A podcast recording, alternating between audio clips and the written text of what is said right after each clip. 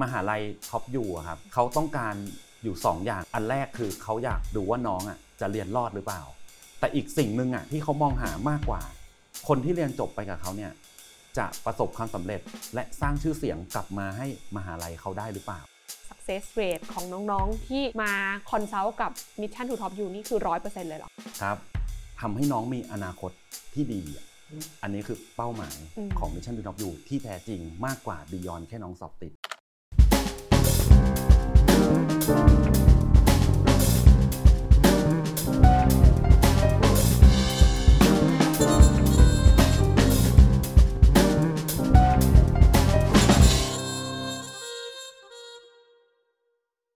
คุณพี่เมฆนะคะ ที่วันนี้เนี่ยมาให้พวกเราได้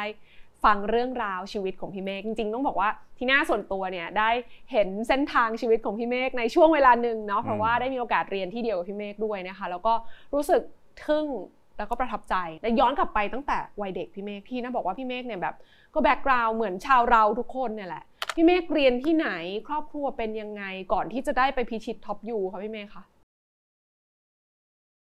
พี่เมฆเกิดราชบุรีเนาะอ้าวอ่าเกิดที่ราชบุรีนะฮะแต่ว่ามาโตกรุงเทพตลอดอืเนาะมก็คุณพ่อจะย้ายที่อยู่บ่อยค่ะเพราะว่าคุณพ่อเป็นข้าราชการแบบท้องถิ่นน่ะพวกอ๋อเทศบาลอะไรอย่างเงี้ยอ่าส่วนคุณแม่ก็เป็นแม่บ้านอือ่ามก็คอยดูแลพวกเรานะฮะเออมีลูกกันสามคนพี่เมฆอ่าเป็นคนที่เท่าไหร่ะเป็นคนแรก เป็นคนโตใช่ฮะเป็นคนโตอ้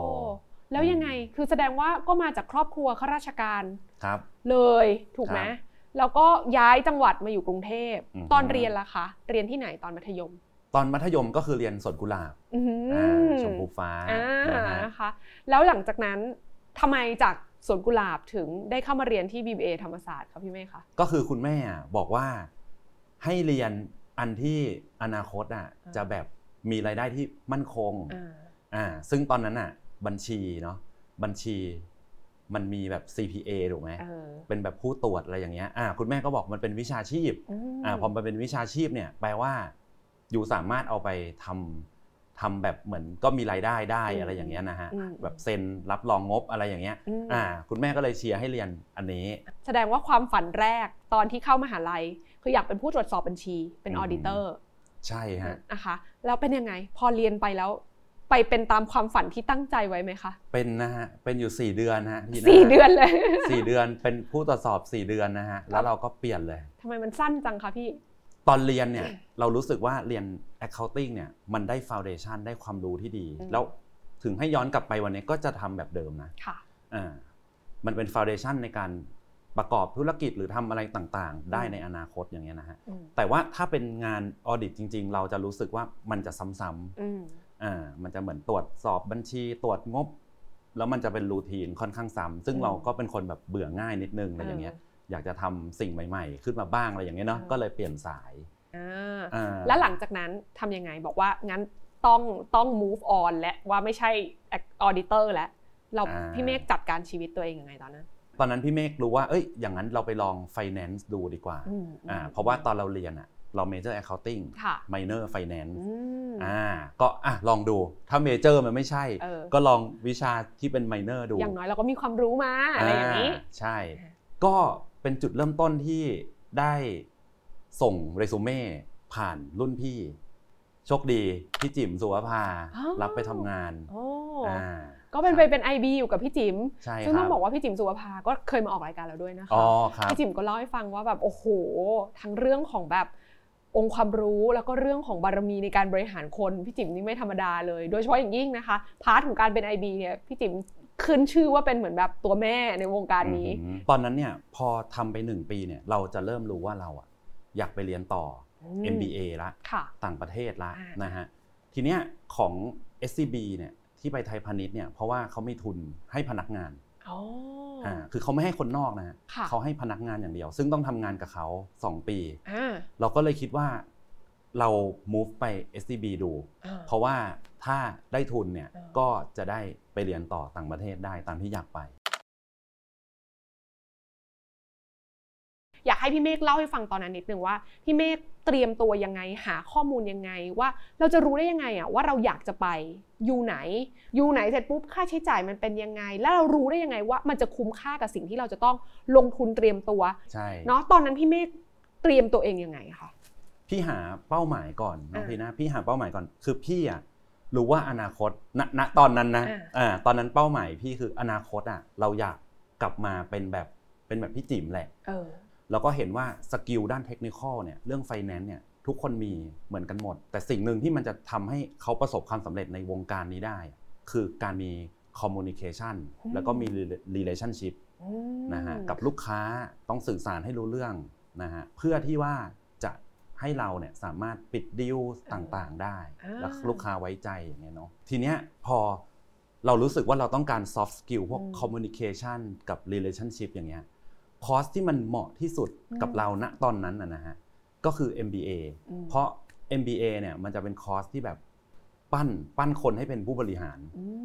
มนะฮะซึ่งไม่ได้ปั้นเฉพาะคนไทยด้วยถูกไหมถ้าค่ะไป Top U เนี่ยเหมือนเราก็จะต้องพูดให้เก่งขึ้นและอ่าพูดให้เก่งกับคนต่างชาติด้วยเออถูกถูกอ่าถูกซึ่งก่อนหน้าเนี้ยพี่จะเป็นแบบมนุษย์แบบ introvert เลยอ่าอ่าซึ่งเรารู้ว่าเฮ้ยถ้าเรา introvert อย่างเงี้ยโอกาสที่จะ convince ลูกค้าต่างๆ ให้เขาปิดดีลกับเราอย่างเงี้ยมันอาจจะยากใช่ไหมเราก็อยากจะเปลี่ยนนิสัยตัวเองอะอ่าอ่าเนอะเพราะฉะนั้นถ้าดูจากเส้นทางของพี่เมฆพี่เมฆมีเป้าหมายก่อน ว่าตัวเองอยากจะเป็นอะไรอืมถูกไหมแล้วค่อยหาทั้งรูปแบบของคณะมหาวิทยาลัยให้สอดคล้องกับเป้าหมายที่เราอยากเป็น ซึ่งตรงนี้อาจจะไม่เหมือนกันเนาะของแต่ละคนถูกไหมใช่พี่เมฆแต่พี่เมฆรู้ได้ยังไงว่าเราแบบเออต้องทุ่มทุนเพื่อเป้าหมายที่อยู่ไหนถึงจะแบบ match กับความต้องการเรา อันดับแรกนึกอะไรไม่ออกนะเออเปิดเว็บไซต์ก่อนว่ามหาลัยต่างๆ เป็นอย่างไรค่ะอ่านะฮะซึ่งเราก็พบว่าทุกที่ก็ขายเรื่อง leadership หมดอะถูก communication management มันก็คล้ายๆกันอืมเนาะเพราะฉะนั้น step ที่ 2 ที่ทำได้ให้ลึกซึ้งให้ได้ข้อมูลที่ลึกซึ้งขึ้นก็คือไปจอยพวกอีเวนต์แบบ information session ที่แต่ละมหาลัยเขาก็มาจัดเมืองไทยค่ะ เมื่อก่อนไม่มีซูมนะอ่าเมื่อก่อนเขาต้ต้อองงไปมาต้องไปด้วยตัวเอง ต้องมาด้วยตัวเองอ่าใช่นะฮะ อันที่3อืมคือพี่ๆเนี่ยที่เขาทำงานที่ SCB กับค่ะพี่อย่างเงี้ย หรือว่ารุ่นพี่ของพี่เมฆที่ SCB อะอืมที่ BBA อย่างเงี้ยนะฮะเขาไปเรียนที่ไหนมาค่ะอ่าบางคนเขาก็เรียน MBA อยู่อ่าบางคนก็จบแล้วอย่างเงี้ย เราก็ถามเขาว่าเอ้ยพี่เรียนที่นี่เป็นยังไงอืมอ่าเพื่อที่จะดูว่า culture ของแต่ละมหาลัยมันตรงกับที่เราต้องการหรือเปล่าอย่างเงี้ยนะฮะซึ่งสิ่งที่พี่เมฆกำลังบอกก็คือเราสามารถดูได้จากรุ่นพี่ ที่เขาจบมาจากที่นี่แหละว่า character ที่เขาได้ออกมาหลังจากจบ แล้วมันเป็นยังไงนะ เป็นสิ่งอืมที่เราต้องการหรือเปล่า แล้วก็ target ไปแบบนั้นได้ ซึ่งพี่เมฆอะพอได้ข้อมูลมาทั้งหมดแล้วหาข้อมูลมาแล้วตัด choice ออกมาแล้ว ตอนนั้นพี่เมฆอยากไปไหน ตอนนั้นอยากไป Duke ครับ อยากไป Duke เลย อยากไป Duke เลย นี่คือเป้าหมายแรก นี่คือ number one เลย ไม่เผื่อไม่เผื่อใจใดมีมีเผื่อเวลาเราสมัครเราจะสมัครหลายที่อยู่ละ ๆอ่าแต่คือเรารู้ว่า Duke คือ first choice ทำไมตอนนั้นถึงอยากไป Duke ก็คือไป Duke นอกจากเรื่องรุ่นพี่ที่เราเห็นค่ะแบบเป็นไอดอลเนาะอ่าอ่าแล้วเราถามเขามาละ character ของคนที่ไปมันน่าจะมีความสุขแหละอ่าแบบที่เราอยากได้อะไรอย่างเงี้ยนะฮะอันนั้นไอที่หนึ่งเนาะค่ะอันที่สองคือเราชอบ location เขาอืมเพราะว่า location เขาเนี่ยมันไม่ได้เป็นเมืองแบบ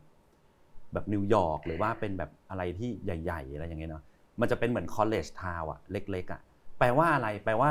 คนส่วนใหญ่ของเมืองเป็นเด็กมหาลัยเนาะอืมอ่าเพราะฉะนั้นเนี่ย โอกาสที่ว่าพอเรียนเลิกเรียนเสร็จแล้วเนี่ยถ้าเราจะ make friend หรือว่าทำความรู้จักกับเพื่อนอย่างเงี้ยเวลาเราไปที่ห้างหรือไปอะไรอย่างเงี้ยเราก็จะเจอเขาอืมอ่าเพราะเมืองมันเล็กเพราะเมืองมันเล็กเออไปไหนเราก็น่าจะเจอเพื่อนเราอะไรอย่างเงี้ย แล้วก็จัดอ่ากิจทานข้าวด้วยกันปาร์ตี้ที่บ้านอะไรอย่างเงี้ยอืมอ่าอืมก็ได้ก็ชวนเพื่อนมาอะไรอย่างเงี้ยอ่าเป็น community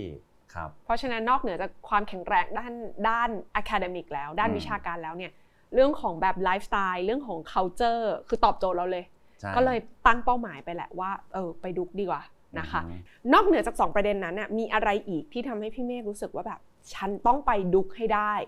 ก็คือพี่เมฆอะเห็นว่าที่ดุกนะ นอกจากไอดอลของพี่ที่อืมอืมอืมทำงานอยู่ด้วยกันถูกไหมที่เป็นค่ะหัวหน้าเนาะเออ ก็ยังมีเครือข่ายสิทธิ์เก่าอ่าอย่างเวลาเราไป information session เนี่ยที่ดูเขามาจัดที่ไทยเนี่ยเราจะเจอสิทธิ์เก่าหลายๆคน ซึ่งเราพบว่าหลาย ๆ คนนะเขามีความโดดเด่นและมีความก้าวหน้าในหน้าที่การงานในสายไฟแนนซ์มากเลยอืมซึ่งตอนนั้นเราทำ investment banking เนอะแล้วเราก็อยากจะเติบโตเป็นผู้บริหารในวงการเนี้ยอืมเพราะฉะนั้นน่ะเราเห็นว่าดุกเนี่ยเขาปั้นคนไทยนะให้เป็นสาย finance ที่ดี เราก็เลยอยากไปแล้วเราเชื่อในเคอริคูลัมเขาอืมอ่าอืมอืมก็เลยเป็นเหตุผลว่า นี่แหละ เดี๋ยวฉันจะวางโรดแมพเพื่อไปดุกให้ได้ พอเราเป้าหมายชัดเจนแล้ว สิ่งที่เราทำคืออะไรบ้างพี่เมฆสิ่งที่เราทำเพื่อให้สมัครใช่เข้าท็อปยูหรืออย่างดุกให้ได้เนี่ยใช่คือต้องสอบ GMAT อ่าหรือ GRE เนาะเลือกอย่างใดอย่างหนึ่งนะฮะอะตอนนั้นพี่เมฆก็เลือกสอบ GMAT ซึ่งน้อยคนมากที่จะผ่านในครั้งเดียว มันเป็นข้อสอบที่ยากมากอืมอืมขนาดฝรั่งยังบอกว่ายากอะเออเออเนตอนอะนั้นดุกเขารีควายเท่าไหร่คะขั้นต่ำ เขาไม่จะเขาจะไม่มีขั้นต่ำอ่าแต่เขาจะบอกว่าค่าเฉลี่ยเขาเนี่ยโอเค มันประมาณ 720อะเอออ่าเราก็เพราะฉะนั้นต้องเอมให้เท่านั้นอะอ่าอ่าแล้วก็ได้ตามที่เราวางไว้ว่าน่าจะเป็นค่าเฉลี่ยของเขาได้ ก็ไม่ได้ฮะเอาไม่ได้อ่าก็ไม่ถึงค่าเฉลี่ยอ่าอ่าแล้วยังไงต่อใช่อะอ้าวแล้วอย่างนั้นไม่รู้สึกว่าแบบโหไม่ได้แน่เลยเขาบอกว่า เอ้ย อันเนี้ยมันเป็นแค่ Data Point หนึ่ง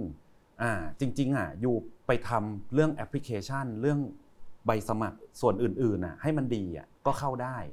เพราะเขาไม่ได้ดูแต่คะแนนอืมอ่าแล้วพี่เมฆก็เลยมาโฟกัสที่เรื่องของการทำแอปพลิเคชัน ใช่ ซึ่งต้องบอกตรงนี้ให้พี่เมฆอธิบายให้ฟังนิดนึงว่า การทำแอปพลิเคชันสำหรับสมัครมหาวิทยาลัยระดับโลกอะมันไม่ใช่แค่กรอกประวัติอือหือกรอกเกรด ส่งใบปริญญาไม่ใช่แค่นั้นครับมันมีอะไรบียอนกว่านั้นเยอะเลยใช่ไหมพี่เมฆใช่มันมีอะไรบ้างอะตอนนั้นที่พี่เมฆใช่ต้องทำอะโอ้โห มีเยอะเลยนะ แต่เดี๋ยวขออนุญาต เท้าความไปถึงว่าทำไมมันถึงต้องมีให้เยอะขนาดนี้เนาะจริง ๆ มหาลัยท็อปยูอะครับเขาต้องการอยู่สองอย่างแหละ ที่จะรับคนคนหนึ่งไปเรียนเนาะอันแรกคือเขาอยากดูว่าน้องอะจะเรียนรอดหรือเปล่า นั่นคือที่มาว่าเขาเลยให้น้องไปสอบ GMAT หรือ GRE และสอบ IELTS หรือ TOEFL เพื่อดูว่าอ่า capability เราจะเรียนรอดไหมไอ้คอร์ส MBA อย่างเงี้ยนะฮะแล้วพูดภาษาอังกฤษได้ไหมอ่าจากการสอบ IELTS TOEFL อ่าเนาะ แต่อีกสิ่งหนึ่งอะที่เขามองหามากกว่านะฮะคือคนที่เรียนจบไปกับเขาเนี่ยจะประสบความสำเร็จและสร้างชื่อเสียงกลับมาให้มหาลัยเขาได้หรือเปล่าอืมอ่าซึ่งอันเนี้ยการมี GMAT สูง IELTS สูงไม่ได้ช่วยเลยเออก็เลยกระจายมาอยู่ใน paper หลาย ๆ อัน ที่อ่าเขาให้เราส่งไปอ่าเนาะอันแรกก็คือเรซูเม่เราหนึ่งหน้าเนี่ยแหละ ที่เป็นเหมือน trailer ตัวของเราเนาะว่าเราทำอะไรมา นะฮะอันที่สองก็คือเรียงความเนาะหรือว่าบางที่จะเรียก essay บางที่จะเป็น SOP อย่างเงี้ยนะฮะอ่าซึ่งแต่ละมหาลัยเนี่ยโดยเฉพาะ MBA เนี่ยคำถามจะไม่เหมือนกัน น้องก็ต้องตอบให้ตรงคำถามเขาอืมส่วนที่ 3 จะเป็นส่วนที่เรียกว่า letter of recommendation ค่ะก็คือจะเป็นหัวหน้างานเรา หรือว่าเป็นอาจารย์อืมเขียนชื่นชมเราอ่าพร้อมทั้งให้ตัวอย่างที่ชัดเจนว่าเราดียังไง ส่วนสุดท้ายก็คือการสัมภาษณ์ ค่ะนะฮะ interview ซึ่งตอนนั้นพี่เมฆก็เตรียมตัวไปอย่างดีอืมนะคะ เพราะว่าเรารู้แล้วแหละว่าเราอยากไปที่นี่แหละ แล้วเป็นยังไงผลลัพธ์ที่ได้ออกมา คือระหว่างการเตรียมตัว แอบได้ยินว่าพี่เมฆแบบก็ทั้งลุ้นแล้วก็ทั้งเจอเหตุการณ์ที่ต้องไปแอบนั่งร้องไห้ใน Starbucks ด้วยใช่ตอนนั้นมันเกิดอะไรขึ้นมันเทนส์ขนาดนั้นเลยเหรอหรือว่ามันมันมีความกดดันอะไรในช่วงเวลานั้นคะพี่ เราเหมือนเราจะหาข้อมูลอะไรบางอย่างเกี่ยวกับดุกอย่างเงี้ยอะก็ต้องถามรุ่นพี่ ถามเพื่อนนะฮะแล้วก็ถ้าดูจากในเน็ตอะมันก็ไม่มีอีกแล้ว มันก็มีแค่เว็บไซต์ของ Duke แหละนอกนั้นก็จะต้องแบบเป็นภาษาอังกฤษหมดอะไรอย่างเงี้ยแล้วตัวเราเองอะ จริง ๆ เราก็ไม่ได้มีเรียกว่า ณตอนนั้นอะ เหมือนเรารู้สึกว่า เรายังทำ activity ต่างๆ ที่มันสะท้อน passion ของเราไม่มากพอ เหมือนเราเป็นคนแบบ introvert เนาะเออแต่เราไม่มีการสะท้อนในเรื่องของ contribution อืมอืมอืมให้กับคนอื่นมากเท่าไหร่อืมอ่าซึ่งในเอเซหรือเรียงความที่ต้องเขียนเนี่ย ถ้าเรามีแต่เรื่องงานหรือเรื่องเรียน ก็จะกลายเป็นคนที่ตอบคำถาม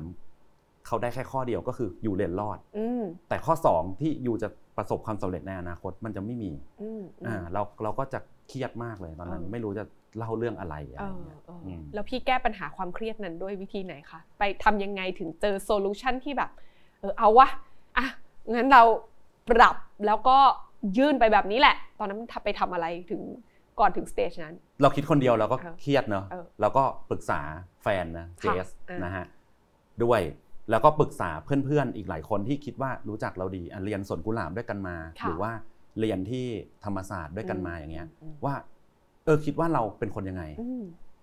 ตอนนั้นเราทำอะไรกันบ้างนะค่ะช่วยช่วยลองคิดหน่อยเออแอคทิวิตี้อะไรที่แบบเราทำด้วยกันบ้างอะไรอ่าเงี้ยเออ เหมือนให้เขาช่วยเราคิดอะเพราะบางทีเราก็ลืมไงเอ้ยค่ะเราอาจจะเคยทำอันนี้ที่คิดว่ามันเป็นเรื่องเล็กแต่อืมเราลืมไปแล้วอะไรอย่างเงี้ยอืมอ่าอืมนะฮะอืมเพื่อเอาสตอรี่พวกนี้มาผูกเรื่องเข้าด้วยกันเออาอันนี้เป็นตัวอย่างเนาะว่าบางทีอะเราคิดเรื่องของตัวเอง เราอาจจะอืมคิดไม่ออก แต่ถ้าเราลองเปิดโอกาสลองคุยกับคนรอบข้างเราเขาอาจจะอืมเห็นบางอย่างในตัวเราที่เรามองไม่เห็นก็ได้เหมือนกันต้องแต่ทีนี้กลับมาว่าโอเคพี่เมฆก็ผ่านขั้นตอนของการแบบทั้งสอบ GMAT ทั้งเตรียมเรื่องของ statement นะคะในการยื่นแอปพลิเคชันและนะคะแต่ทั้งหมดทั้งมวลเนี้ยใช้เวลาเนาะถูกไหมหลายคนถ้าเคยผ่านกระบวนการของการสมัครเรียนปริญญาโท โดยเฉพาะอย่างยิ่งท็อปยูทั้งหลายเนี่ยต้องเตรียมตัวนานเลยพี่เมฆเตรียมตัวอยู่นานไหมคะโหเตรียมมาสองปีนะพี่นะสองเชื่ไหมปีสองแล้วระหว่างนั้นก็ทำงาน IB ไปด้วย ใช่ฮะ ซึ่งโหดมากนะงาน IB เนี่ยใช่ฮะ มันโหดมากมันกินเวลาชีวิตเยอะมากอ๋อแล้วตอนนั้นแบ่งเวลายังไงคะพี่ ตอนนั้นโอ้โหพี่เมฆก็มาแฉตรงนี้แล้วกันเออคือตอนนั้นน่ะ ตอนเราสอบ GMAT แน่นอน GMAT คนส่วนใหญ่ใช้เวลาเตรียม 1 ปีครึ่งค่ะนะฮะบางคนปีครึ่งยังไม่ผ่านเลยนะอะเราก็รู้ เราก็รู้ว่ามันยากเนาะแต่งาน IB มันก็ต้องทำอะต้องทอืมำอ่าเราก็จะแบ่งเวลาวันจันทร์ถึงศุกร์ซึ่งเป็นวันทำงานถูกไหมฮะค่ะอ่าเราก็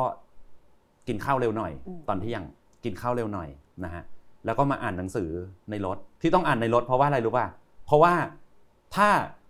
พี่ๆเขารู้ว่าเราจะไปเรียนต่ออะเออเออเออมันอาจจะกระทบโปรโมชั่นเนอะแล้วก็ตอนเย็น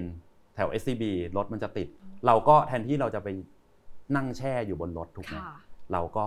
ไปหาคาเฟ่อ่าอ่าสมัยก่อนเป็นแมคโดนัลล์พี่ชอบไปมากเออเรียกว่า no life เลยนะ ตอนนั้นอะถูกปะนอกจากงานกับเรื่องของการเตรียมสอบ ทุกคนต้องผ่านช่วงเวลานี้ ใช่ แต่พี่เมฆมองว่ามันคุ้มค่าเพราะใช่ท้ายที่สุดพี่เมฆก็ได้รับการตอบรับจากใช่ดุ๊กนะคะครับ ให้เข้าไปเรียน MBA ที่นั่นอืมใช่จังหวะนั้นพอรู้แล้วอะแน่นอนดีใจแหละ เพราะว่ามันสำเร็จตามที่เราฝันไว้ถูกไหมแต่หลังจากนั้นน่ะรู้สึกหนักใจไหมว่าเฮ้ยเดี๋ยวเราจะต้องไปอยู่ใน top U จริงๆแล้วนะ เราต้องไปเรียนที่ Duke จริงๆแล้วนะ ตอนนั้นตอนนั้นพอติดแล้วอะอีกสิ่งหนึ่งที่หนักใจคือ เราติดแล้วแต่มันก็ไม่ได้แบบการันตีว่าเราจะได้ทุน SCB ชัวร์ๆถูกอ๋ป่ะออ่ายังนะอ๋อต้องได้ก่อน ต้องให้มหาวิทยาลัยตอบรับก่อนถึงไปยื่นขอทุนเหรอคะใช่ฮะอ่าอ่า เราก็ยังไม่รู้นะเออว่าจะได้ทุนนี้ไหมถูกไหมเพราะตอนนั้นจริงๆดุ๊กถ้าเราไปเรียนเองต้องเสียค่าใช้จ่ายเท่าไหร่คะพี่ถ้าค่าใช้จ่ายจริงๆ ทั้งค่าเรียนค่ากินอยู่อ่าเรียน 2 ปีแบบเนี้ยประมาณ 7 ล้านเจ็ดล้านบาทอ่าอ่าแล้วนั่นคือแผนหลักของพี่ที่พี่บอกว่าเข้าไปทำงาน SCB เพื่อการนี้ อืมอ่าแต่ตอนนั้นยังไม่รู้ว่าจะได้ทุนหรือเปล่า ตอนนั้นยังไม่รู้นะอะแล้วว่ายัจะงไงได้ทุนต่อไหมแล้วยังไงต่อก็ก็เลยต้องสมัคร ทุน SCB ไปด้วย ค่ะและสมัครทุนแบงก์อื่น ๆ ไปด้วยอ่านะฮะเราก็สมัครไปเผื่อเผื่อด้วยอย่างเงี้ยนะฮะแต่ว่าก็โชคดีที่เจ้านายที่ SCB เขาเขาอยากให้เราได้ทุนมากๆอย่างเงี้ยคือพี่เมฆยังจำได้เลยเขาไปคุยกับ CEO ให้เออเออว่าเออช่วยช่วยคนนี้อยากเออเขาอยากไปจริง ๆ อะไรอย่างเงี้ยเออก็แบบอ๋อ ต้องขอบคุณเขามากเลยครับเออมโห น่ารักมากนะคะ ก็เลยสำเร็จก็คือได้ทั้ง Duke ด้วยทุน SCB พอจังหวะที่ไปแล้วอะ มันเป็นไปตามที่เราคาดหวังหรือจินตนาการไว้ไหมพี่เมฆโหมัน beyond มันเหมือนเป็น bubble ที่แบบเป็นความสุขของเราอะสองปีเออตื่นมาแบบไปเรียน ก่อนหน้าที่จะไปเรียนคือเขาก็จะมีเคสให้อ่าน เพราะว่าการเรียนที่ top U พวกเนี้ย เวลาไปเรียนนี่คือไม่ได้นั่งฟังอาจารย์นะฮะอืมแล้วก็กินขนมกินน้ำเออเออเออบางคนก็แอบหลับหรืออะไรเงี้ยเออไม่ใช่เลย ต้องพูดต้อง participate ต้องมีไอเดีย เพราะฉะนั้นเนี่ย กิจวัตรประจำวันตอนนั้นก็คือ ก่อนนอนเราอ่านเคส เพื่อที่ว่าวันพรุ่งนี้เราจะได้มีอะไรไปคุยกันในชั้นเรียนอืมอ่านะฮะซึ่งช่วงแรก ๆ มันก็จะแปลกๆแหเอละอเราไม่ชินเนาะเราไม่ชินเราเด็กสวนกุหลาบเออภาคไทยเออเอ่อ BBA ก็นะตอบบ้างอะไรบ้างเออออะไรเงี้ยนะอืมอันนี้มันต้องแบบ put the right effort แบบเออ100% effort ค่ะอะก็จะไม่ค่อยชิน ความสุขหนึ่งที่ได้ก็คือ พอเรียนเสร็จก็อะ ลองดูว่าเราอยากทำกิจกรรมอะไรบ้าง เราอาจจะเป็น committee ตอนนั้นพี่เมฆเป็น committee ในชมรม Asian Business Club ที่ Duke ด้วยเนาะค่ะเราจะเป็นคนที่จัดอีเวนต์บ่อยๆ อย่างเงี้ยอะเราก็มีโอกาสได้ lead ทีมลีดทีมนี่ไม่ได้แค่ลีดคนไทยด้วยกันแล้วนะคราวเนี้ยนะฮะลีดคนต่างชาติด้วยอย่างเงี้ยหรือว่าว่างๆก็ชวนเพื่อนไปทานข้าวอ่าหรือว่าเล่นกีฬาก็ไปหัดตีกอล์ฟอ่าอะไรอย่างเงี้ยอ่าก็จะเป็นกิจวัตรแบบเนี้ยเออ โอ้โห ซึ่งถือว่าฟินมากสำหรับพี่เมฆใช่ใช่ไหมเหมือนแบบเป็นโมเมนต์เป็นช่วงเวลาที่เปลี่ยนชีวิตพี่เมฆนะถ้าพูดแบบเนี้ยสำหรับการไปเรียนที่ดุกอะนอกเหนือจากวิชาการที่เราได้กับเพื่อนๆที่เราได้ culture ที่เราได้มาสิ่งแวดล้อมที่เราได้มาเนี่ย มันเปลี่ยนชีวิตพี่เมฆไปยังไงคะพี่ว่ามันอาจจะเปลี่ยน character พี่ได้ระดับหนึ่งเลยนะอืมคือก่อนหน้าเนี้ยเคยเห็นพี่ที่ BBA อ่าเออหรือว่า เพื่อนพี่เมฆที่อยู่สวนกุหลาบอย่างเงี้ยเขาจะมองว่าเราก็แบบเป็นคน introvert อืมเออก็พูดน้อยอะไรเงี้ยนะฮะพอไปเรียนที่ Duke อะเหมือนมัน shape เราจนแบบเฮ้ย you ต้องพูดนะอยากได้อะไร you ต้องพูดอ่าอ่าเพราะการพูดมันคือการช่วยคนอื่นค่ะอืมช่วยให้เขามีความรู้ที่ดีขึ้นอืมอย่างเงี้ยอืมเขาก็เลยบอกว่าเออถ้าอยู่อยากได้อะไร หรืออยากให้คนอื่นได้อะไรอย่างเงี้ย ก็ต้องพูดอืมอ่าเราก็เริ่มเริ่มได้สกิลตรงเนี้ยมา ถามย้อนกลับไปนิดนึงพี่เมฆพอพี่เมฆไปเรียน MBA เนาะหลายคนอืมก็ตั้งคำถามว่าการเรียน MBA อะด้วยค u ริคูลัมหรือวิชาต่างๆ ที่เรียนอะมันก็ไม่ได้แตกต่างอะไรจากที่เราเรียนตอนปริญญาตรีหรอก โดยเฉพาะอย่างยิ่งถ้าเราเรียน BBA มาเนาะอืมเออจริง ๆ แล้วมันแบบมันแตกต่างไหมสำหรับใน top U อะไรเงี้ยนอกเหนือจากฝั่ง soft skill นะพี่เมฆมองว่ายังไงอืมจริง ๆ มันต่างกันระดับหนึ่งเลยนะ อย่างถ้าเกิดตอนเราเรียนปอตรีเนี่ยหรือว่าถ้าเราเรียน master degree อืมอ่าส่วนใหญ่เนี่ยเรามักจะเรียนภาคทฤษฎีเยอะ แต่ถ้า MBA เนี่ยมันจะเป็น case based discussion อืมคือทุกองค์ความรู้ที่เขาสอนน้องๆ นักเรียนพวกเนี้ยจะมาจาก case study หมดเลยอืมเป็นเคสที่แบบเกิดขึ้นจริงหมดเลยอย่างเงี้ยอ่าก็ซึ่งมุมนี้มันช่วย shape ให้เรามีวิธีคิดที่มันแตกต่างไปยังไงพี่เมฆใช่เพราะว่าบางทีทฤษฎีอย่างเดียวมัน มันไม่ได้อะเออมันนึกไม่ออกเนาะอ่าชีวิตจริงมันไม่ได้ทำแบบนี้ได้ แล้วมันจะแบบประสบความสำเร็จได้อะไรเงี้ยอ่าถ้าเราเรียนจากเคสเคสจริงเขาเคย fail มาแล้วเขาสำเร็จได้ยังไงอันเนี้ยมันก็เป็นอะไรที่ practical นะ เอามาทำได้จริงอ่าโอเคเพราะฉะนั้นเนี่ยแหละมันคือสิ่งที่ถามเพราะก็อยากให้ทุกคนจินตนาการตามให้เห็นภาพเนาะว่า การไปอยู่การมีชีวิตอยู่ใน top U อะมันไม่ใช่แค่เรื่องของแบบเรียนตามเท็กซ์ได้ความรู้หรือว่าจะไปปาร์ตี้ networking เดี๋ยวมันไม่ใช่มันคือการแบบ blend รวมกันให้มันกลมกล่อมที่สุดอะให้เราได้สิ่งที่เราอยากได้กลับมาที่สุดนั่นก็คืออมทั้งองค์ความรู้ที่จะทำให้เรามี leadership skill มี management skill ที่ดีขึ้น กับมี soft skill ที่พร้อมจะออกมาแบบว่า ยืนหยัดอยู่ในโลกใบใหม่ ที่ครับใหญ่กว่าเดิมหลังจากจบออกมา ซึ่งแน่นอน พี่เมฆไปอยู่ที่ดุ๊ก2ปีเต็มใช่ไหมคะ หลังจากจบออกมาแล้วเนี่ยลองแบบพิจารณาให้ฟังหน่อยสิว่าเราตกตะกอนวิชาอะไรที่สำคัญที่สุดที่ได้ออกมาจาก MBA ที่ดุ๊กค่ะ พี่เมฆชอบโค้ดหนึ่งมากแล้วพี่ว่ามันเหมาะมากกับที่พี่ใช้ชีวิตที่ Duke แล้วพี่ได้มันมาเนอะคือ without friends life is nothing อ่าคือการได้เพื่อนคือสิ่งที่มีค่าอืมที่สุดแล้วอะอืมอืมอืมอืมทุกวันนี้พี่ก็ยังเชื่อแบบนั้นอยู่ใช่เพราะอะไรคะพี่อยากให้ขยายความนิดนึงว่า เพื่อนๆพี่ที่พี่เจอที่ Duke เปลี่ยนชีวิตพี่ยังไง เพื่อนที่ Duke บางคนวันเนี้ย ก็คือจะมาช่วยพี่เมฆทำ Mission To Top U ด้วยกันอะอ่าอ่าอาจจะไม่ได้เป็น role แบบหุ้นส่วนค่ะนะฮะแต่เขาก็ช่วยพี่เมฆดูแลน้องๆ แล้วก็เพื่อนบางคนก็คือทำธุรกิจในคนละแบบกับเรานะ แต่เราอะขอไอเดียเขาได้ แล้วก็การที่เราได้ไปอยู่ใน community อย่าง Duke อย่างเงี้ยนะมันจะไม่ได้แค่จำกัดวงที่จะทำให้เรารู้จักแค่เพื่อนที่ Duke เนาะเพราะว่าเพื่อนที่ Duke บางคนก็อาจจะมีเพื่อนที่ฮาร์วาร์ดเพื่อนที่ Kellogg อะไรอย่างเงี้ย เราก็จะได้ไปรู้จัก community อื่น ๆ ด้วยเป็นการขยายวงเพื่อนๆของเรามากยิ่งขึ้นเออเอออ่าเพราะฉะนั้นจริง ๆ แล้ว value ของ network ที่เราได้มาโหมันคือสิ่งที่มีค่ามาก ถ้าฟังจากที่พี่เมฆบอกถูกไหมคะเพราะว่ามันไม่ใช่แค่คำว่าเพื่อนละมันคือการช่วยเหลือกันอืมในการเติบโตซึ่งกันและกันในระยะยาวด้วย ถ้าถามต่อว่าพอจบมาแล้วอะ plan พี่เมฆเปลี่ยนไหมตอนเราตอนเรากลับมาแล้วเราอยู่ในแบงก์เหมือนเดิมเนาะ แต่ว่าณตอนนั้นเนี่ยความสนใจของเรามันกลับไม่ใช่ IB แล้วน้องทีน่าตอนนั้นเราเริ่มคิดว่าสกิลเรื่องของ soft skill ที่เราพอจะมีอยู่ณตอนที่เรียนมาอย่างเงี้ยมันน่าจะทำประโยชน์ให้กับแบงก์ได้ดีอืมในตำแหน่ง relationship manager ก็คือทำยังไงให้ลูกค้าก็คือเป็น front มากขึ้นเออเออและดูแลลูกค้าด้วยผลิตภัณฑ์ทางการเงินของแบงก์ได้หลากหลายมากขึ้นอืมก็เลยสวิตช์สายมาเป็น relationship manager อือ่ามเนอะ แต่ก็ยังมีความหวังความยังมีความฝันมว่าอยากจะเป็น management level ถูกของแบงก์อยู่ ถูกต้องนะคะครับแล้วเป็นไปตามที่คิดไว้ไหม ตอนแรกก็เหมือนจะเป็นตามรถแมพเนอะอืมสักพักหนึ่งพอเราทำไป พอเรากลับมาจากดุกอะจะเริ่มมีคนมาถามไงเออว่าเออ พี่แบบเข้าดุกได้ยังไง ขณะเดียวกันเจสก็มีคนมาถาม ว่าเข้า Kellogg ได้ยังไงอ่าตอนนั้นไผ่จะทำที่ BCG อืมซึ่งก็เป็น consulting company เนาะระดับโลก พี่ตั้มที่เป็นโคฟ o ลเดอร์กับเรา จบฮาร์วาร์ดก็มีคนมาถามเขาค่ะอ่า อย่างเงี้ย แปลว่าอะไร แปลว่า ตั้งแต่เราก่อนเราไปเรียนอะจนถึงไอ้วันที่เราไปเรียนเสร็จแล้วอะคือในเมืองไทยมันยังไม่มีคนให้ข้อมูลเรื่องนี้อืมด้วยความเท่าเทียมให้ทุกคนได้มีความรู้ในสิ่งเนี้ยอืมด้วยกันเลยนะอืมเออ เราก็เลย เนี่ยคุยกันค่ะในหมู่โคฟ o ลเดอร์เนี่ยนะเนาะเออเพื่อนๆกันเนาะว่าเออ อย่างนั้นเรามาให้ความรู้อ่าสิ่งนี้ไหม ก็เลยเริ่มทำคอนเทนต์แหละตอนนั้น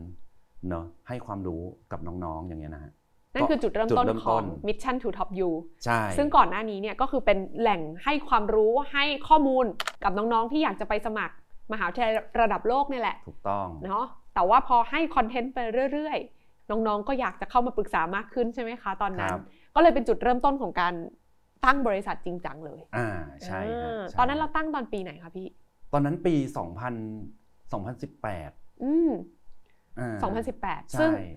โคฟาวเดอร์มี 4 ท่านครับ นะคะคือพี่เมฆพี่เจส ซึ่งเป็นภรรยาพี่เมฆเนี่ยแหละครับนะคะแล้วก็มีอีก2ท่านอ่าแต่ทั้งหมดจบ top U เหมือนกัน ใช่ฮะค่ะคือพอแบบทำไปเรื่อยๆเนอะเราทำอ่าคอนเทนต์ให้ความรู้น้องๆ ไม่มีค่าใช้จ่ายอืมมากขึ้นเรื่อยๆ ใช่ไหมก็จะมีน้องๆหลายคนอะมาถามว่าเออพี่ช่วยช่วยหน่อยได้ไหมอืมอืมอืมเอออยากให้พี่ช่วยจริงค่ะๆคนหลายๆคนอะคือสอบติดแล้วเขายังทักมาหาเราอยู่เลยนะ ว่าเขาสอบติดแล้วอืมพี่ก็งงว่านี่คือใครเออเออก็คือเขาเป็นแฟนเพจเราอะค่ะ ที่ดูความรู้เราแล้วเขาไปทำเองแล้วเขาสอบได้อะอ่าอย่างเงี้ยพี่แบบดีใจกับเขามากเลยอืมอืมนะฮะเออือมใช่แต่กับบางคนถ้าอยากให้มาวันออนวันก็ก็มาก็โอเค อ่าแล้วคืออย่างของเราเรายังโชคดีเนอะน้องทีน่าแบบจบ BBA ธรรมศาสตร์ค่ะมาอย่างเงี้ยอะธรรมศาสตร์ก็เรียกว่ามีสิทธิ์เก่าที่เคยได้ไปอ่าท็อปยูเรายังพอมีคำปรึกษา ใช่แต่กับบางคนเขาไม่มีนะอ่าอ่าจริง เนอะแล้ว เราก็เลยคิดว่าเออ ถ้าอย่างนั้นอะ เราก็อยากช่วยน้องแหละอืมเป็นวันออนวันอืมนะฮะทีนี้ถ้าช่วยเป็นวันออนวันก็อยากจะช่วยให้สุดทางเหมือนกันค่ะ คือเราก็ไม่ได้แบบอยากจะช่วยน้องแค่แบบเอ้ยเป็นวันออนวันเดี๋ยวมาให้พี่ให้คำปรึกษาแล้วน้องไปทำเอเซทำเรซูเม่อ่ากันเองนะอ่าอะไรอย่างเงี้ยเราก็เลยแบบทำแบบเหมือนรีคูดทีมเพิ่มอืมนะฮะมีทั้ง native consultant นะฮะ แล้วก็มีทั้งคนไทยคนอื่นๆด้วยที่เคยไปท็อปยูในแต่ละสาขาเนี่ยที่ต่างกันเนี่ยอืมมาช่วยอืมเพื่อที่ว่าจะได้ทำให้แอปพลิเคชันเนี่ยเราไม่ได้แค่ให้คำแนะนำนะค่ะเราลงมือทำอ่าช่วยน้องแบบจริงจังเลยอ่านั่นหมายทำกันความทีมว่านะตอนนี้เนี่ยพี่เมฆทำหน้าที่เป็นที่ปรึกษาสำหรับใครก็ตามที่อยากจะไปศึกษาต่อปริญญาโท ในมหาวิทยาลัยระดับโลกในทุกสาขาวิชา ถูกต้อง ถูกไหมคะ คือเราจะครบวงจรตรงนั้น ซึ่งคำว่าที่ปรึกษาตรงนี้ไม่ใช่แค่การมาขอคำแนะนำอย่างเดียวแหละ แต่คือการที่เราจะช่วยดูตั้งแต่เหมือนเป็นตั้งแต่ต้นกระบวนการจะเลือกยังไงมหาวิทยาลัยไหนเหมาะกับเรา ก่อนหน้านี้เราจะต้องไปวิ่ง consult คนอื่นเยอะแยะมากมาย แต่วันนี้ไม่ต้องละมาหาครับ Mission To Top U จบเลยใช่ครับตั้งแต่ต้นจนพยายามดันจนสุด ซึ่งเข้าใจว่าที่ผ่านมาเห็นว่า success rate ของน้องๆที่ มาคอนซัลท์กับ Mission to Top You นี่คือ100%เลยเหรอคะครับ เราโอ้โหทำไมถึงทำได้ขนาดนั้นคะพี่ คือพี่เมฆคิดว่ามี 2 อย่างเนาะที่เออพี่เมฆกับทีมเราแบบตั้งใจทำขึ้นมาจริง ๆ คือหนึ่งคือเราเอาคนรู้จริงมาช่วยอ่าอย่างพี่เมฆพี่เจส พี่ไผ่พี่ตั้มเองเนี่ยเราจบ MBA มาเนาะค่ะนะฮะอ้าวแล้วถ้าน้องเขาอยากเข้า law school อะอืมอ่าทำยังไงอืมเนาะเราก็ไม่ได้อยากจะไปมั่ว หรือทำเป็นเหมือนคนที่รู้ว่าเฮ้ยเท่าน้องทำอย่างนี้สิ เพราะเราไม่ได้จบมาถูกไหมฮะพี่ก็เลยมีเพื่อนอ่าเพื่อนที่ไปเรียนที่ดุกมาด้วยกันเนี่ยค่ะเข้ามาช่วยเสริมอืมพี่เมฆตรงนี้อืมดูแลน้องๆนะฮะซึ่งในเขาก็เรียน law school มาอ่าจริงๆซึ่งเขาเรียน law school มาจริงอืมๆหรืออย่างถ้าเป็นด้าน Data อย่างเงี้ยค่ะซึ่งเราก็เลยชวนเพื่อนๆ อีกหลายคนเหมือนกันที่จบในวงการ Data ก็จะเป็นรุ่นน้องของพี่เมฆอย่างเงี้ยค่ะในยูอื่นๆ เช่น Carnegie Mellon หรือโคลัมเบียอย่างเงี้ยอืมมาช่วยดูแลน้องๆนักเรียนของเรา ว้าวอ่าอ่าก็เลยกลายเป็นเหตุผลว่าเราได้รับคำปรึกษาจากคนที่มีประสบการณ์ตรงแล้วจริงถูกต้องๆเขาก็เลยชี้ช่องได้ ใช่ไหมคะว่า ทางไหนที่จะเปิดโอกาสให้ได้มากที่สุด ให้น้องๆที่เป็นผู้สมัครเนี่ยมีโอกาสเดินทางไปถึง mission อืมในการเข้าสู่ top U นั้นได้จริงก็พี่จะบอกก่อนว่าอ่าจริง ๆ ภารกิจของพี่เมฆกับทีมงานมิชชั่นดอ p อยู่ทุกคนนะน้องทีน่ามันไปไกลมากกว่าส่ง ให้น้องคนหนึ่งติดนะอืมคือภารกิจเนี้ยทำเป็นทีมเนาะการส่งน้องคนหนึงไปให้ได้เนี่ย ไม่ใช่แค่พี่เมฆดูแล หรือพี่ตั้มดูแล จริง ๆ เรามีองค์ความรู้ที่แบบเป็นทีมนะฮะแล้วภารกิจเราทุกวันที่ทำอยู่ตอนเนี้ยคือทำให้น้องมีอนาคตที่ดีอะอันนี้คือเป้าหมายอืมของ Mission to Top You ที่แท้จริงมากกว่า Beyond แค่น้องสอบติดอืมทีเนี้ยถามว่าอนาคตที่ดีขึ้นได้ พี่ก็จะยกตัวอย่างสักสองสามเคสแล้วกันเนาะคือ อย่างเราเคยช่วยน้องคนหนึ่งที่เขาจบที่ที่ไม่ได้ top อะเนาะในประเทศไทยนะฮะอ่าแล้วก็ต้องเลี้ยงดูคุณแม่ค่ะอ่าเนาะเลี้ยงดูคุณแม่นะฮะแล้วมีเงินเก็บก้อนสุดท้ายอืมเพื่อที่จะไปเรียน top U ให้ได้ เพราะเขาเชื่อว่าถ้าไปเรียน top U ได้ อนาคตเขาจะดีขึ้นกว่าที่เขาเป็นอยู่นะฮะเราก็ช่วยน้องคนเนี้ย ส่งไปท็อปยูช่วยเขาให้ได้ทุนมหาลัยด้วย ประมาณ 3 ล้านอืมจาก 7 ล้าน คือได้ทุน 3 ล้านอะอืมก็ประหยัดไปเยอะอ๋ออ่า แล้วเขาก็เลยเอาเงินก้อนสุดท้ายที่เขามีอันเนี้ยได้ไปเรียนอ๋อนะฮะตอนนี้น้องคนนี้ได้ทำที่ Apple ที่ว้าว US อ่าก็เปลี่ยนชีวิตเขาไปเลยค่ะนะฮะาหรือว่าจะเป็นน้องอีกคนหนึ่งอ่าอันนี้น้องผู้ชายอีกคนหนึ่งเนาะก็เรียกว่าจบที่รามอ่า จบที่มอรามเนาะแล้วก็คือก็ไปทำงานร้านอาหารอย่างเงี้ยค่ะในอเมริกานะฮะทำอยู่หลายปีอย่างเงี้ยอ่าถึงจุดหนึ่งน้องเขาก็คิดว่าเอออยากกลับเมืองไทยเนาะก็มาได้งานที่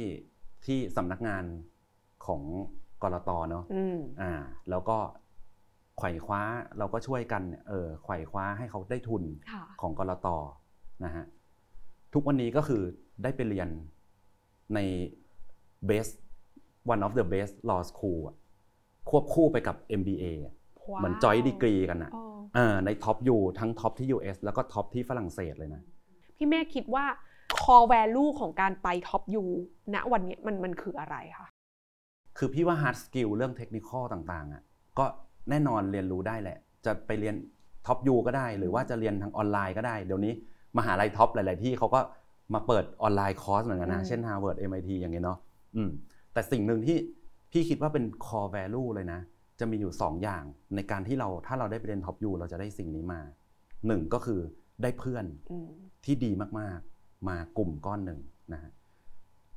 มันจะมีคนเคยกล่าวว่าเราจะเป็นยังไง ก็ขึ้นอยู่กับเพื่อนของเราห้าคน ที่อยู่รอบตัวที่อยู่เารอบตัวเรา อันนี้เป็นเรื่องจริงเลย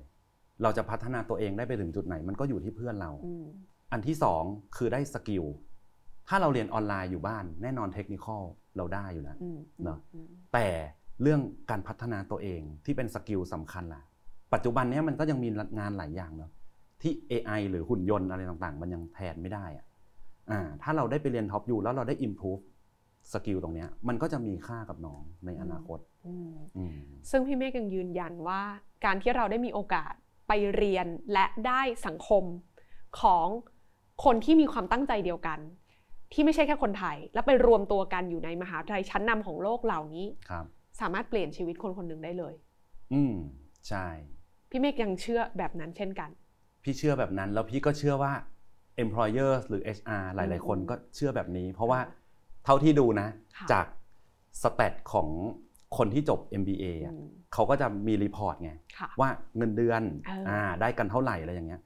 คือสูงมากอะระดับเออแบบสองแสนขึ้นไปต่อเดือนอะอ่าอ่านะฮะแปลว่าพวกคนพวกนี้เขายังเชื่ออยู่ค่ะอืมอ่าซึ่งแน่นอนว่าณวันนี้หลายคนก็อาจจะแบบตั้งคำถามเนาะว่า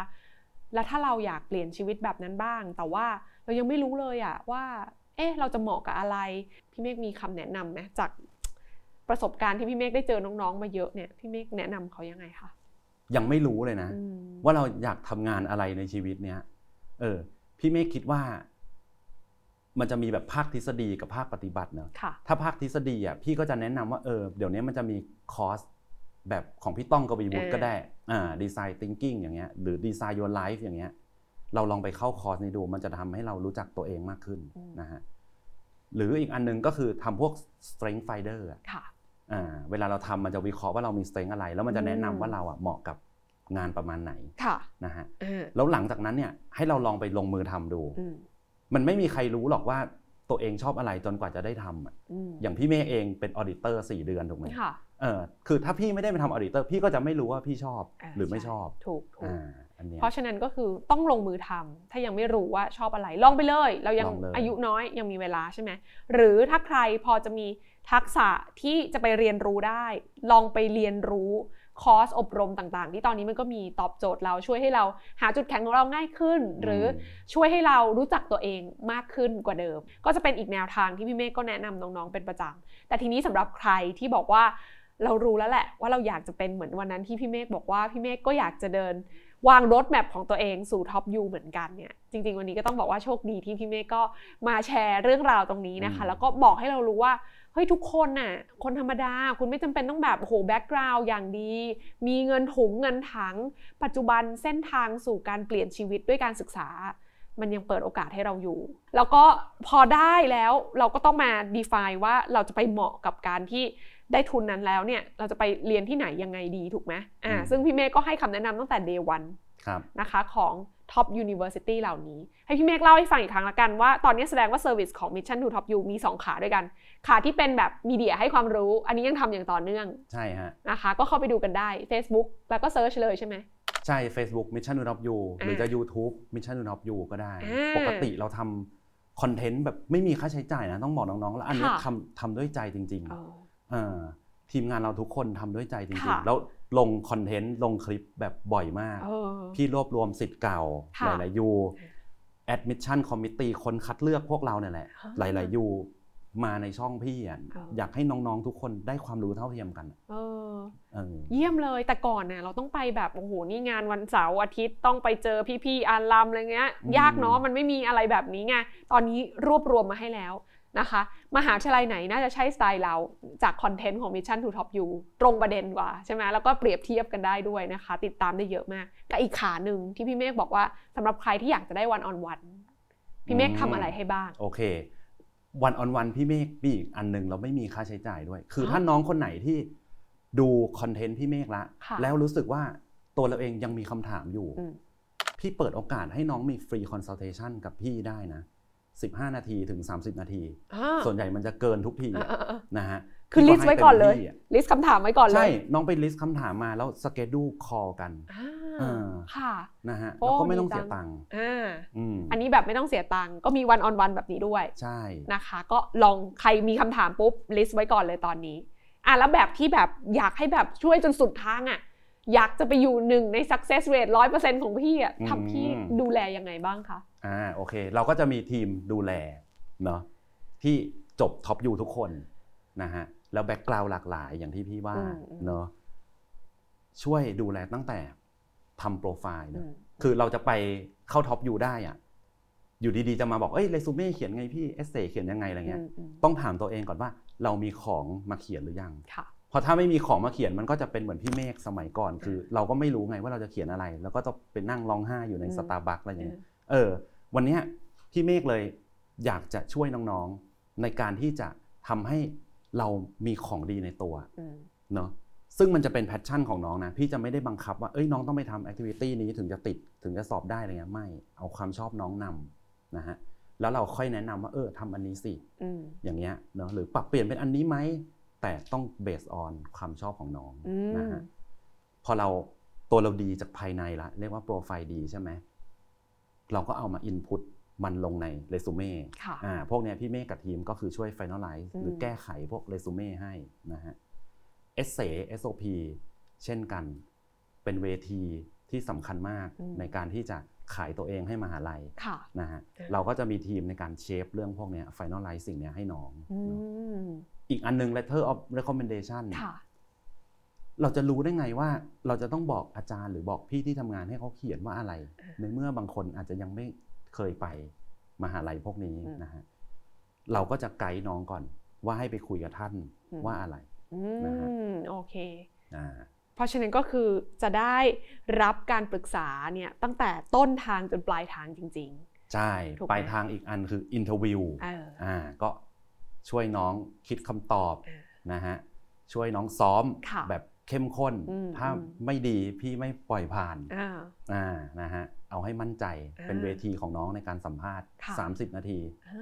าของที่มหาลัยเขาสัมภาษณ์กันนะนะค่ะสามสิบนาทีเปลี่ยนชีวิต โอ้โหเนอะเนอะเฮ้ยอืมมีคำถามเด็ดๆไหมแชร์ให้ฟังหน่อยสิคะที่บอกว่าหนึ่งในคำถามที่อยู่ใน 30 นาทีเปลี่ยนชีวิตส่วนใหญ่ของมหาวิทยาลัยระดับนี้เนี่ยเขาถามอะไรเขาอยากรู้อะไรพี่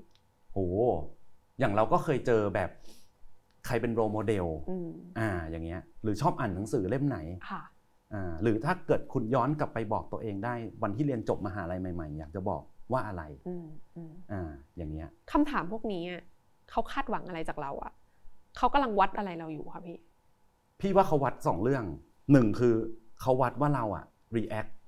กับคำถามที่มัน beyond expectation ยังไง อืม คืออันที่พี่ยกตัวอย่างให้น้องทีน่าไป 3คำถามอันนั้นอะมันจะเป็นคำถามที่เรียกว่าอาจจะ beyond expectation เนอะอืมแต่มันจะมีเซตคำถามบางอันที่เตรียมได้อยู่แล้ว ค่ะ ทุกยุคมันถามเหมือนกันหมด เออ เช่นแบบ why MBA อ่าอ่า why this school อ่าอ่ายกตัวอย่างเหตุการณ์ที่ยูเคย fail เออ weakness strength ของตัวเองอะไรพวกเนี้ยเตรียมได้อืมแต่คำถามแบบบางอันมัน beyond expectation อืมเนอะก็จะวัดอันที่หนึ่งคือเรา react กับคำถามแบบนี้ค่ะยังไงโลกไหมอืมอ่านะฮะอันที่สองคือแล้วเราอะตอบคำถามอย่างมี structure หรือเปล่าอืมคือคนที่จะไปเรียน top U ได้อย่างเงี้ยอาจจะต้องมีพื้นฐานด้านการ communicate ระดับหนึ่งอ่าเขาก็ expect ว่า ถ้าเราต้องเล่าเรื่องที่มันเกิน expectation เนี่ยยังเล่ารู้เรื่องอยู่ไหมอืมอ่าเข้าใจ ครับ เพราะฉะนั้นนี่ก็จะเป็นแบบภาพที่พี่ๆก็จะม็อกให้ถูกไหมก็คือจะเตรียมความพร้อมให้ได้มากที่สุดเนาะคำถามสุดท้ายละกัน พี่เมฆว่าอะไรคือปัจจัยสำคัญที่ทำให้คนในยุคนี้จะสำเร็จตามฝัน แล้วก็ต้องมีความสุขด้วยนะ เพราะบางคนสำเร็จแล้วรู้สึกว่าแบบ ก็ยังไม่พออะก็ยังต้องแบบไปต่อ หรือว่ามันไม่มันไม่ complete ในตัวเองอะไรอย่างเงี้ยเออพี่เมฆคิดว่าปัจจัยสำคัญคืออะไรคะให้ให้เราคิดอย่างนี้ก็ได้เนาะเราคิดซะว่าสิ่งใดเกิดขึ้นก็ล้วนดีเสมออะอืมอืมเออ อะไรที่มันเกิดมาจากสิ่งที่เราทำดีแล้วคนอื่นได้อะอันนี้มันก็น่าจะ happy แหละ เคสที่ประทับใจที่สุดตอนเรียนที่ Dukeเขาเอาเคสเกี่ยวกับจอห์นนี่วอ k เกอร์ว่าทำไมจอห์นนี่วอ k เกอร์มาที่เมืองไทยถึงต้องเปลี่ยน positioning เขาสอนเราว่า you ต้อง localize ให้ได้อะอืมอืมไม่ใช่ว่าสิ่งที่ทำที่ market หนึ่งสำเร็จแล้วจะสำเร็จอีก market หนึ่งได้ด้วยวิธีเดิมอืมๆอืมแล้วมันเกิดการ discuss กัน ซึ่งคลาสพี่เมฆอะส่วนใหญ่ก็จะเป็นต่างชาติครับแล้วเป็นยังไงเขา discuss กันทำไมถึงประทับใจพี่เมฆคะเคสนี้ เพราะเคสนั้นน่ะเราเป็นคนไทยเนอะเออแปลว่าทุกคนจะทุกคนพุ่งเป้ามา มันก็จะถามเราไงเออก็จะเป็นโอกาสที่ดีในการที่เราแบบจะได้โชว์ของโชว์ของอ่าโอเนอะเค